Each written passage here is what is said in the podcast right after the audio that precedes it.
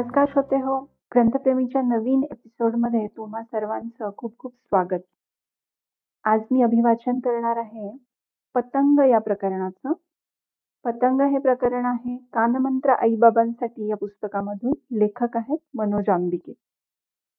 साधारणपणे सकाळची साडेसात पावणे आठची वेळ असेल. फोन वाजला म्हणून मी फोन उचलला. एका बाईंचा फोन होता. आपलं नाव सांगून त्यांनी परवानगी मागितली. की मला तुमच्याशी पाच मिनिटं बोलायचंय. मी बोला म्हणताच त्या बाईंनी बोलायला सुरुवात केली. त्या म्हणाल्या सर मी खरं तर या गोष्टी भेटूनच सांगायला हव्यात. परंतु ते केव्हा होईल माहीत नाही म्हणून फोन केला.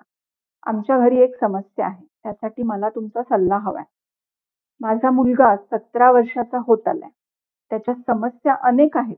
पण आत्ता मला मोठी समस्या जाणवते की त्याचं आणि त्याच्या बाबांचं अजिबात पटत नाही.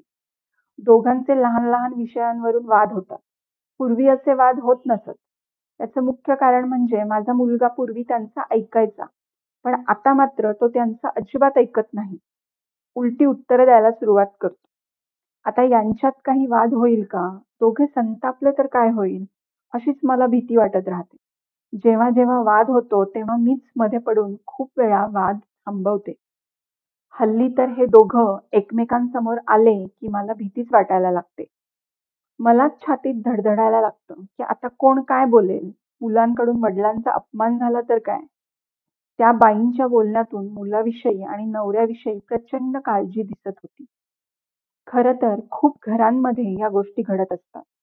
काही ठिकाणी कित्येक नात्यात सुद्धा या गोष्टी घडत असतात. वाद होत असतात. एका ठराविक वयानंतर आपला मुलगा आपलं ऐकत नाही. उलटी उत्तरं देतो. हे वडिलांना जाणवायला लागतं. आणि त्याचा त्यांना खूप त्रासही होतो.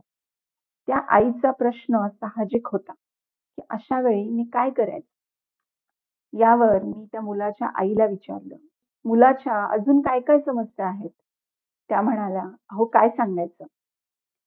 त्यांनी सांगायला सुरुवात केली. सर्वप्रथम तो अभ्यास करीत नाही. त्याचं शाळेत कॉलेजमध्ये लक्ष नसतं. उशिरा उठतो. कोणी पाहुणे आले की समोर न थांबता निघून जातो. त्याचा जास्तीत जास्त वेळ मित्रांमध्ये गप्पा मारण्यातच जातो. त्याला काही हवं असेल तर मात्र हट्ट करायला मागं पुढं बघत नाही.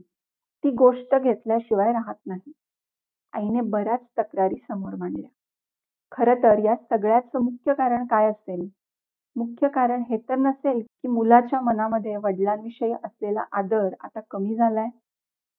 बरं हा आदर एका दिवसात कमी झाला असेल का? याला काही दिवस काही महिने काही वर्ष लागली असतील? याच गोष्टीवर आपण विचार करूया.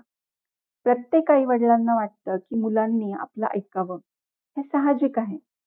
आणि त्यासाठी ते प्रयत्न करत असतात. पण कुठं थांबायचं हे न कळल्यामुळे अशा गोष्टी घडतात. लहानपणी आपण सगळे पतंग उडवायचो. पतंग उडवणं ही एक कला आहे. खेळ आहे. पण कधी कधी या खेळाचं कलेचं रूपांतर स्पर्धेत सुद्धा होतं. जीवाचा आटापिटा करून पतंग उडवणारे लोक मी पाहिले आहेत.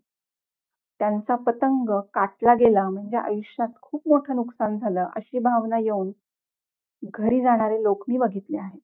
खरं तर असं नसतं. पतंग उडवणं ही एक साधी कला आहे खेळ आहे. पण हाच पतंग उडवताना प्रत्येकाला वाटतं त्या पतंगावर माझी हुकूमत हवी. माझा अधिकार हवा माझा कंट्रोल हवा.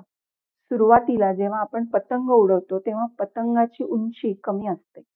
जेव्हा पतंगाची उंची कमी असते तेव्हा पतंग सहजतेने पतंग उडवणाऱ्याचा ऐकतो खूप वेळा पतंग उडवणारे आई वडील असतात. पतंग रूपी मूल हवेत उडायला लागतं. जेव्हा पतंगाची उंची कमी असते तेव्हा पतंगाला उजवीकडे वळ डावीकडे वळ म्हटलं तो वळतो. सहजतेने अधिकारात राहतो. ऐकण्यात राहतो. याचा आनंद खूप वेळा पतंग उडवणाऱ्याला पण होतो. नेहमीच त्यांची ही इच्छा असते की पतंगाने कायम माझ्या नियंत्रणात राहावं. मला जसं हवं तसंच पतंगाकडून घडलं पाहिजे. पतंगाला मात्र या गोष्टी अजिबात आवडत नसतात. सुरुवातीला पतंग दोरीमार्फत येणाऱ्या सूचनांचा आदर करतो.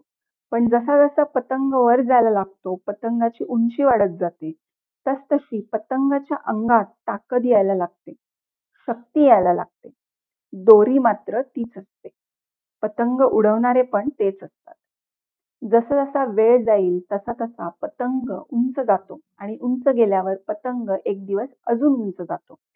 तेव्हा मात्र पतंगाला त्याची ताकद जाणवायला लागते. नेहमी असं होतं. एका ठराविक वयात टीनेजमध्ये किंवा किशोर वयात मुलांना त्यांच्या अंगात शक्ती जाणवायला लागते. त्यांना वाटायला लागतं की आम्ही काहीही करू शकतो.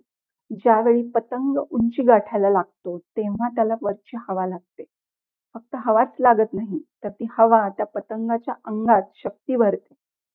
शक्ती भरल्यानंतर पतंग फुरफुरायला लागतो.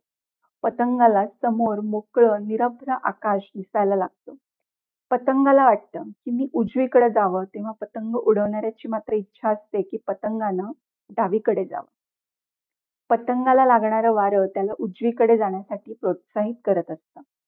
आणि पतंग उडवणाऱ्याची इच्छा मात्र त्याने वाऱ्याच्या विरुद्ध दिशेला जावं अशी असेल तर काय होईल? इथे खऱ्या अर्थानं रस्सीखेच सुरू होते. आणि पतंग उडवणारे जोरात प्रयत्न करतात की त्याने डावीकडे जावं, डावीकडे जावं. या रस्सीखेचेमध्ये पतंग वैतागतो, कंटाळतो, चिडतो. ती शक्ती त्याला मोटिवेट करते. अशा वेळी तो स्वतःच स्वतःची दोरी तोडून टाकतो. जेव्हा पतंगाची दोरी तुटते तेव्हा हातात दोरी घेऊन उभ्या असलेल्या आई-वडिलांना हातातून नियंत्रण गेल्याची जाणीव होते. गटांगळ्या खाणाऱ्या पतंगाला बघण्याशिवाय त्याच्यासमोर काहीही इलाज नसतो. पतंगालाही हे सुरुवातीला कळत नाही की दोरी तोडल्यानंतर मी उजवीकडेही नाही, डावीकडेही नाही तर फक्त खालीच जाणार आहे. त्यावेळी आई-बाबांनाही कळत नाही की आता थोडी ढील दिली पाहिजे. तेच आवश्यक आहे. थोड्या वेळाने वाऱ्याचा जोर ओसरेल आणि आपण परत पतंगाला नियंत्रणात आणू शकू. मग तेही दोरी ओढतात. पतंग आपली दोरी खेचायला लागतो. अशा दोरी तुटलेल्या, ताणलेल्या पतंगाचे खूप पालक येतात. कोणी सांगतं आज रात्री उशिरा मुलगा घरी आला. तोंडाला भलताच वास येत होता. रात्री बराच वेळ जागतो. काय करायचं? एका आईने तक्रार केली. मुलगी मोठी झाली, सारखी एस-एम-एस करत असते, सारखी फोनवर बोलत असते. अशा वेळेस काय करायला हवं? एक ना अनेक अशा अनेक तक्रारी येतात. याची काळजी योग्य वेळीच करायला हवी. पतंग उडवणं हा एक वरवर जरी खेळ दिसला तरी खरं तर ती एक कला आहे.